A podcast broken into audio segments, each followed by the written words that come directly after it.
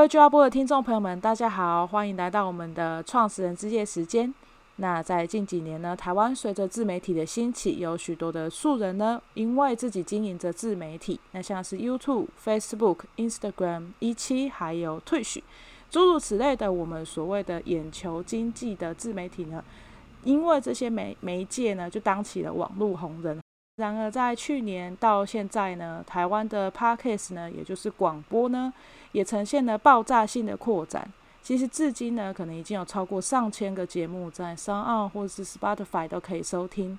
那像我们的创始人 Steve 呢，自己本身呢也是一个高度的音频使用者。那不晓得您在这众多的节目当中呢，有没有心中所爱可以分享给我们的听众朋友们呢？好，我们谢谢主持人哈。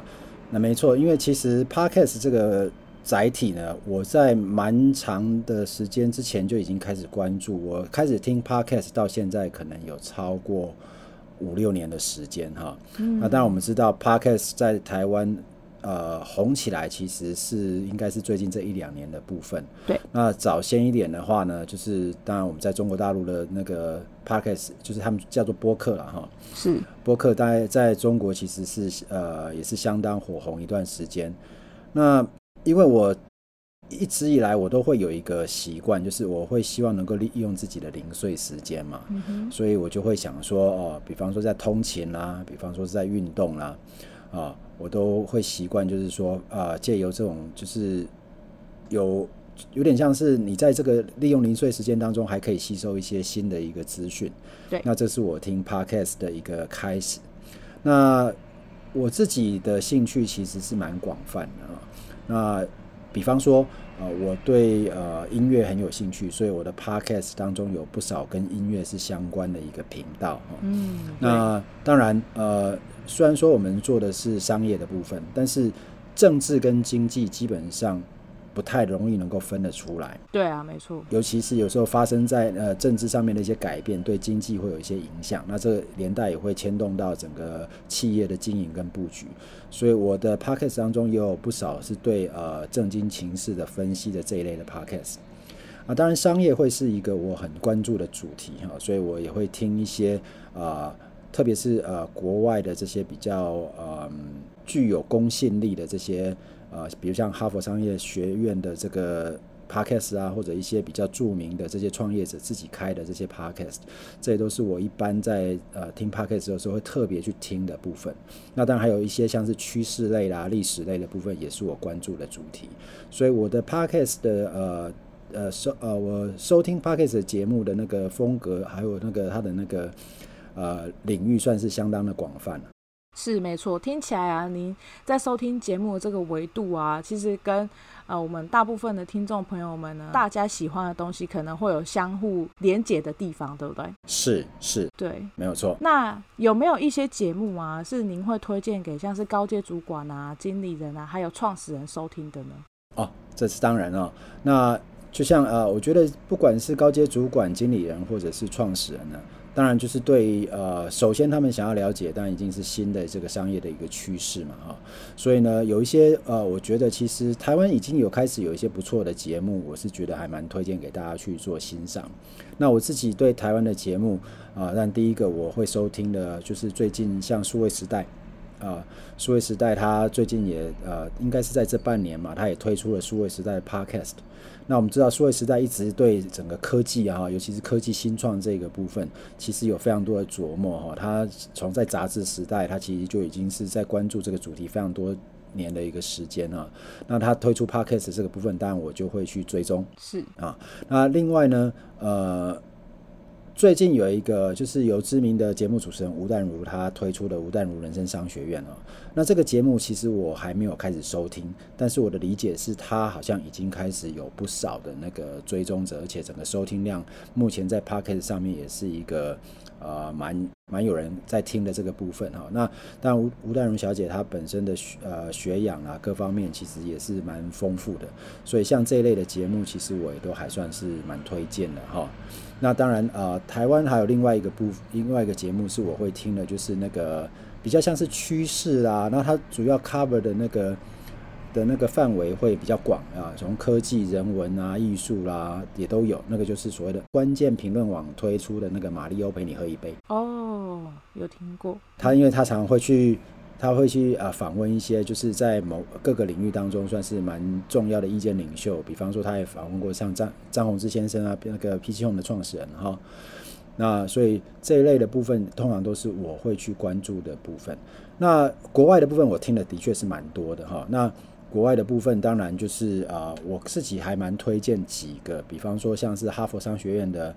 呃，他有一个那 Harvard Business Review 的的那个。Podcast 叫做 After Hours，那个翻成中文就叫下班时间啊。那通常他都会有一个对谈的方式，由啊三位哈佛商学院的教授呢，针对一些呃最近发生的一些可能是政治经济上面的问题做一些解析。那这个当然呃可能对语文能力虽稍微要需要有一些些的。呃，要有一个程度才能够去听哈。不过就是我觉得，如果你把它当做是来听英文，或是跟国际接轨的话，我是觉得它同时还有另外这样的一个好处。嗯哼。好，那另外我也还蛮推荐一个节目，就是那个呃，由之前那个领英 LinkedIn 的那个创办人啊，Reid Hoffman。他有一个节目叫做 Masters of Scale，他就是他是在谈论都是啊对，尤其是对新创，你怎么样就是从新创到整个规模化、大型化的这个部分啊，因为他这个节目会访问非常非常多在新创新创领域当中很成功的这个新创家哈，他会从啊、去关照他们怎么在。特别是他们在经历这个创业过程当中，一些很辛苦或不为人知的那些，呃，很很艰辛的这个过程哦，我觉得这个听起来其实会也是让人家蛮有启发的。所以这个部分通常都是会，我会比较呃建议，尤其是对高阶经理人哦，或者是呃创业家或者是创始人等等哈，这个是我还蛮推荐的一几个我我自己常听的 podcast。嗯，以上的节目啊，我觉得听起来感觉就非常的有威力的感觉，而且因为他们都是成功的人嘛，那学习的时候跟这些人，呃，就如果把这些人当成是我们自己的学习对象的话，那有朝一日我们也许可以像他们一样成功吧，对不对？而且我们可以学习他们的经验。之类的，是的，啊、呃，只是说我这边我特别会想要跟大家分享我的心得，就是，嗯嗯，很多时候成功的过程其实不太容易复制啊，对，因为每个人的条件、时机各方面不一样。那我个人在听这些节目的时候，其实比较，并不是说我想要去听他们到底是怎么样成功，然后去复制他们所走过的路。对，反倒是说，我想从这些呃呃，听他们这些人在呃创业过程当中，他们遇到的一些挑战跟问题，得到一些启发。嗯，那怎么样把同样的这一种心，我我觉得尤其是心态是最重要的。对，你怎么样把你那个心态呢，能够强化到可以。自己去面对这些呃不同的一个挑战，嗯，所以与其说去去复制他们的经验，还不如是从他们的创业过程当中得到启发跟鼓舞，嗯，尤其鼓舞这件事情其实蛮重要的哈。对，创始人或者是高阶主管常常会遇到一个蛮大的挑战，也就是说，今天他们呃很多时候只有他自己能够去解决这些问题，对。当然，他会从他的团队或者他的呃部署呢得到一些资源跟支持。但是，毕竟你是站在一个更高的一个高度，往往有很多的问题，其实只能靠你自己去突破，呃，然后靠你的意志去呃带领大家穿越那个可能是相对辛苦的这个阶段。对。所以，呃，很多时候呢，创始人其实是蛮寂寞的，或者是高阶主管他会觉得啊、呃、有点孤立无援的那个。状态哈，对，那像这一类的节目，通常会给你一个很大的勇气，鼓励鼓励你，就是遇到这个问题的时候，似乎好像就是有一个朋友会在你的旁边，嗯。啊，然后告诉你说啊，其实你可以这样做。其实这也是我认为，就是呃这几年开始慢慢这一种所谓的耳朵经济了哈，就是是。Podcast 就是好像你身边有人可以不断的陪伴你，对，他跟你从呃视频啊或者是。呃，书籍所得到的那个鼓舞跟得到的启发会稍稍有点不太一样，所以这我也是我是认为这个部分其实呃呃耳朵经济这个部分呃，但我不太喜欢用耳朵经济这件事啦，而是说我们透过呃聆听的方式呢，嗯，有时候反而可以帮我们就是呃摒除掉一些干扰，对，而可以专注在我们专注的议题上面，然后呢，有一个人好像在陪伴着你呢。事实上就是好像给你一个，就像你跟一个朋友在聊天，他给你一些鼓舞跟启发。所以这也是为什么哈，呃，我们就去呃就要播哈，就是我们的就去学 JDK 啊，开始就是介入这个就是所谓音频课程这一个部分。所以如果说哈最最后一个我想要推荐的这个 Podcast 的节目呢，我就是想要就是内举不避亲嘛，就是啊、推荐一下我们自己的那个就要播的这个 Podcast。对对对，其实我们的广播节目里面呢，我们也是很用心的在制作，会网罗一些可能符合现在时事的一些议题，然后给大家就是我们的听众朋友们呢一些小小的生活上的小技巧，然后它可能不用是非常复杂或是很花招百出这种。然后它就是非常简单的理论，那我们用一些分享有趣的方式，或是我们生活当中发生的一些故事，那讲出来跟我们听众朋友们分享，也许也是像一种陪伴的方式吧。就是你的朋友跟你说：“诶，我用了这个东西，我觉得很不错。”那我跟你说，就像是这样。所以呢，其实，在我们呃规划的这个。节目也好，或者是课程也好，像我们大部分 JTK 的线上课程呢，就是就业图动的线上课程，其实我们都使用就是像音频的这样的形式嘛，对不对？是的。那 Steve，你有没有觉得，就是说这个音频的形式，我们是从一开始开始规划就是要这样做的吗？还是说我们有什么样的布局呢？你觉得？呃，我应该这么说，我们在。当时要接在开始就是规划这个线上教育这件事情来说，我们其实呃思考了蛮久的，最后我们决定是使用音频的一个方式，但这不是代表说啊、呃、视频啦或是其他方式呃效果没有音频的好，应该是说不同的呃，他们都是属于不同的媒体，那不同的一个载具，那他们会有不同的特点跟不同的优势啊。那只是说，对我们来说，我们其实发现一个状况，就是说，刚才我们提到，就是音频的陪伴感，其实可能是超过于呃其他的呃其他，不管是书文字啊，或者是影片，对啊，因为它它的那个随时你随时要听，都是就可以听哈。那你听到一个段落，你要重复听，它也相对相对比较容易，没错啊。那视频的部分呢，它的确有一些好的一个。呃，就是有它自己的优势。比方说，当今天你要讲究一个复杂概念的时候，你辅以就是图片啊、影片啊，或者是一些呃你看得见的示范模拟来讲的话，当然对了解这个概念会相对容易很多。但呃，我们也发现都就是最近来视频的这个节目呢，其实因为整个呃制作的一个方式，希望让它就是整个啊、呃、非常的。华丽啦，或者是非常炫呐，所以它会带带入了很多动画啦，或者是更多的这些嗯，就是呃所谓的视觉上面的一个表现。那这当然这只是代表我个人的意见哈，我我这别人的看法可能不一样，这个没有关系。但我个人的发现就是说，我常常自己在看这些视频的时候，我我觉得我有的时候反而容易分心去看那些呃，比如说特效或者是画面。可是，在这个时候，我却忽略了那一个怎么讲，就是他想要里面就是要传达那个讯息。嗯，那另外呢，我也自己发现我自己在看视频跟音频的一个不同的习惯，就是我在看视频课的时候，会把它有点像是上课的感觉。呃，就是你坐在一个定点，它不会移动这样子。对对对，那这个不会移动当中，其实就是限制了我的一些呃好处，是我好像可以比较专心。但但它的它有可能会带来一些呃比较呃不方便的地方，就是一来我是整个人是被限制住的，对。第二个呢，我在这个同时的我在做这件事情的同时的时候呢，其实如果说刚好有电话来，或刚好有什么啊、呃，会有什么样子的一个方式的时候，呃，或是有什么人来找我的时候，会变成说它造成的干扰会相对比较大。然后变成说，我就得停在那个地方，等到我处理完事情回来之后，我后来会发现说，那我刚才的那个思绪整个被打断了，就是等于是那个学习效率也受到一些一些那个影响。嗯哼。呃，再来就是另外一个部分，就是说我今天在做视频的时候，就会变成，嗯，我我好像把它整个看完之后，我就觉得这个这个这个课程我已经上过了，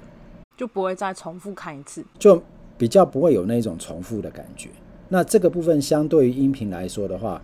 它的自由度，音频的自由度在这方面就高很多。对，比方说，你今天就在听音频的时候，如果如果被打断，你很就像有点像你在听音乐，你只是把它直直接这样暂停而已。然后我们有时候听音乐听到喜欢的段落，我们会不断的重播。对，哦，所以这个部分我会我会觉得就是，哎，好像在音频的部分多了这样的一个多了一个这样子的一个好处。那另外就是我刚才提到那个陪伴感，比方说我现在是在运动或者在散步，然后在一个人在走的时候，一边听着音频，他就好像有个人在你的旁边陪着你做这些事情的时候，就是你的整个人的那个。态度啊，好像比较没那么紧张。对，那在比较轻松的一个方的那个心态之下，似乎比较多的那个资讯就能够因为这样能够听得进来。是啊，那当然我是觉得说，呃，另外也是音频的部分要做到这一点，当然音频的课程呢是需要。经过特别的设计了，你当然不是从录呃视频的角度去录你的音频课程。对，那当然我们 JTK 的课程也都非常，就是都会去考量到这些点，所以我们是以音频的概念去规划音频的课程，倒不是就是说把它从视频的变视频的课程变成音频化，因为这个部分呃视频的课程可能还是需要用视频的呈现，对整个呃概念的那个完整的传达呢会是比较有帮助的。那所以我们在设计我们的音频课程的时候，是从音频的角度出发，所以呢，当然我们就会在思考这些部分的时候，就是啊、已经是考量到整个音频的一个好处，从这个角度去出发的话，会让我们的课程在以音频的方式呈现，是容易被人家接收跟吸收进去的。嗯，了解。所以其实像阿玉自己本身在啊、学习一些线上课程的时候。大部分现在的课程也是绝大多数都是以视频的形态去贩售的嘛。然后呢，在我学习的过程当中，其实有的时候我会呃自己在做笔记，或者是说我可能在运动的时候，明明它是视频课，但我把它当成音频在听，就是我没有看它的画面，我一样在做自己的事这样子。是。然后所以其实这样子上了几个课之后，我就发现，其实这样子的学习并没有降低我的效率。那反而也是提升了我在自行做笔记啊，或者是我的吸收程度，因为我不用一直盯着一个地方，然后呃，我还是可以一边做自己的事这样子。没有错，我觉得阿玉刚才提到一个，就是呃，我我本来也想补充的部分，就是说，其实我也开始观察到很多呃，尤其是习惯啊看 YouTube 的这个朋友们哈。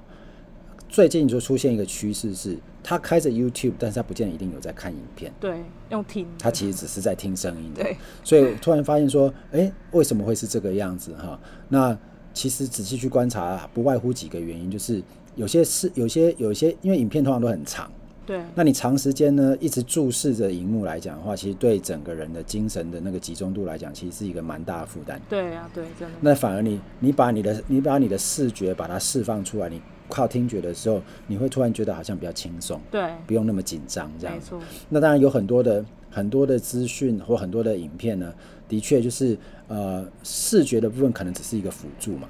主要你还是在听对方在讲的这个部分这样。所以也也也就是尤其是有比较长的影片的时候，你就会发现说我或许也不见得一定需要呃看一下，那呃可能就是只有在哎我特别想看的时候再去把那段拿出来看就好。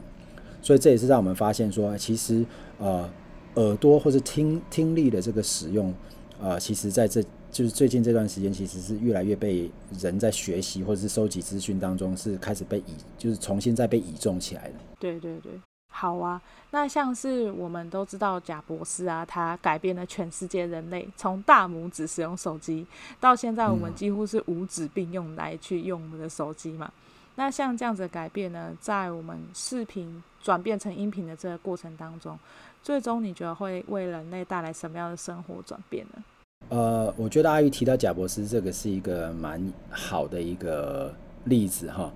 啊，但我会从这个角度去看呢。呃，我这边跟大家分享一个贾博士的故事哈。好啊。当时。啊、呃，在在开在设计 iPhone 手机的时候，那个智慧型手机的这个时代，iPhone 在设计出来的时候，贾博士其实给他的工程师一个非常重要的一个呃一个呃指示，就是他不要比，然后整只手机上面只能有一个按键。对，啊，我们回想到当时那个时代的智慧型手机，就会有那种手写，就是它很多手持装置一定都有笔。对。就是触控荧幕，Note Note Seven 什么那些都有，对对，它会有一个笔哈。那事实上呢，那另外一个部分就是它按键很多。你去看当时的 Nokia 或者是那个黑莓机，啊，黑莓机几乎都是按键哈。但是贾博士给他的工程师一个非常重要的一个方向上面的一个指示，就是我不要有笔，啊，然后我只要一个键。那当然，很多人就是说比的这个部分，大家都知道嘛。贾博士说：“你比干嘛要比嘛？人人出生下来就带笔啊，手他的笔就是指自己的手指嘛，哈。对。那他只要一个按键，是因为我们都知道，就是苹果的设计概念就是一个简洁的美学，那个是对贾博士来讲一个非常重要的一个部分。对，人生的一个方针。对，所以呢，他在设计这个部分的时候，那个工程师呢，不断的来跟贾博士反映说。那那那那四不要太多键，四个键可不可以？贾博士说不行，只能一个键。然后工程师再回去呢，绞尽脑汁出来说，那那三个键可不可以？贾博士说不行，只能一个键。然后再回过来，两个键可不可以？他说不行，只能一个键。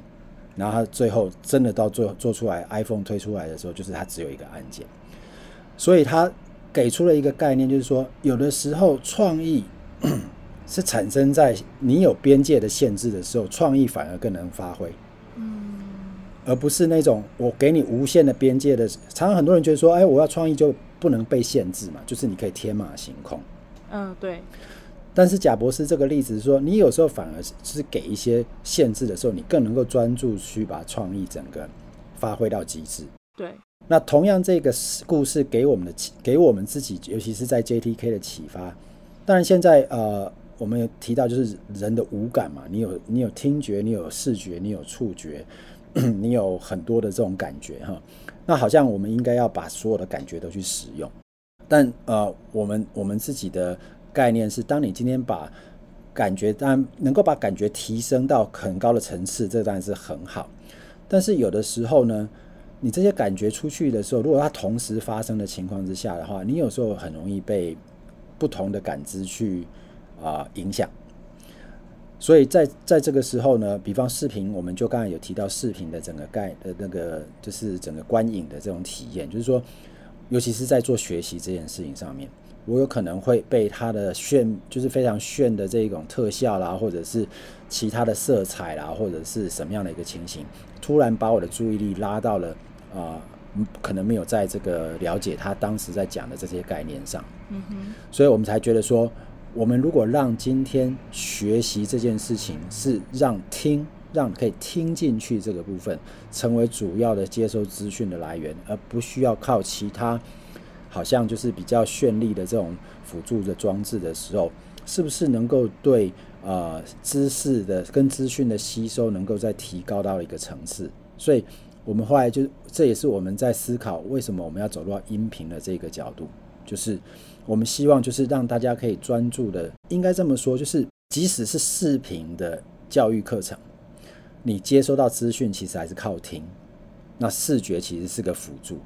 我们试想，如果今天你把 YouTube 的节目的教学的一个节目，或者是任任何的 YouTube 的节目，你把声音关掉，你只看影片，我相信跟你把影片关掉只留声音，你能够接受接收到的资讯，应该是后者还是会比较多。对，其实讲到这个，我突然想到一个很真实的举例，就像是我们看鬼片的时候，那些音效跟特效，重要的其实是声音哦。因为如果鬼片你把声音关掉，你只看它那些就是黑黑的画面，有鬼跑出来，其实一点都不恐怖。其实重点的是那个声音带来的感觉，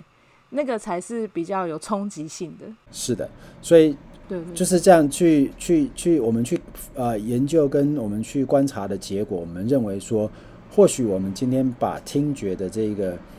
啊、呃，让听觉成为一个接收资讯的一个很主要的一个来源，然后摒除掉一些啊、呃、可能会造成干扰的状况，或许在吸收知识上面其实是更有帮助的。对，所以，我们 JDK 在设计线上课程的时候，其实是采用这样的概念。不过，我们在这边强调，我们做这件事情，并不是希望去告诉大家说，其实视频是不好的。对，我们希望的是说。啊、呃，视频有视频呃接收资讯的一个好处，这是音频没办法取代的。对对。但是回到知识跟回到资讯的吸收来说，或许让啊、呃、我们让音频成为这个吸收资讯的一个主要来源，可能可以让呃资讯的吸吸收能够更直接，而且能够更深入。那这是我们希望透过整个呃专注在音频课程开发上面，希望能够达到的这个效果。好啊，非常感谢史蒂夫今天的分享。那我觉得，相信大家呢，未来在学习上面呢，又可以多一个选项，不仅仅只是在使用视频的学习，也可以尝试看看使用音频的学习。那我觉得，呃，自己使用过一两遍音频学习的人呢，如果你喜欢这个模式的话，其实你就会发现这样学习是更有效率，而且更加快速的。那史蒂夫在这个节目的最后有没有还有其他想要跟我们听众朋友分享的资讯呢？呃，我最后呃是想要跟大家分享，就是说今天我们 JTK 或者是除了我们之外的其他的这所谓的线上教育或实体教育的这一个呃投入的人哈，其实我们都站在一个很重要的概念，就是希望能够让学习这件事情，第一个它是可以是很有趣的，对。第二个呢，我们知道学习这件事情。呃，不应该在学校毕业之后就停止。对，因为当我们每每个人在人的一生当中，其实，在时代的演进的部分，整个知识它会都透过不断的翻新、不断的提升。那如果我们希望在我们自己的生活当中可以更能够呃呃更有品质或更提升的话，知识的获得跟学习呢，这是避免不了的一个事情。是，所以既然是这样子的话呢，我觉得投身呃教育工作的人呢，其实是希望能够透过啊、呃、不断的啊、呃、在尤其是在学校毕业之后的这个啊、呃、走入到所谓的终身学习这一块哈，然后不断的提供啊、呃、用更有效率或者是更简单的方式，让资讯跟知识的吸收呢可以更简洁、更容易，然后更亲民，然后呢。你也可以更容易能够啊、把资讯啊学习到之后呢，然后把它啊、内化成你自己的知识啊，然后内化成你自己的能力，然后最后把它展现出来呢，创造出这个价值。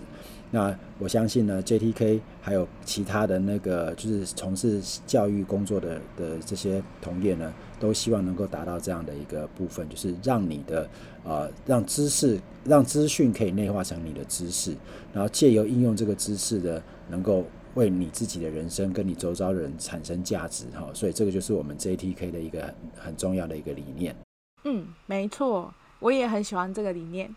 那我们今天的节目呢，就到这边。非常感谢大家的收听。如果你喜欢我们的节目呢，就帮我们分享出去，也可以按赞留言，然后记得订阅我们哦。那我们下次见，拜拜，拜拜。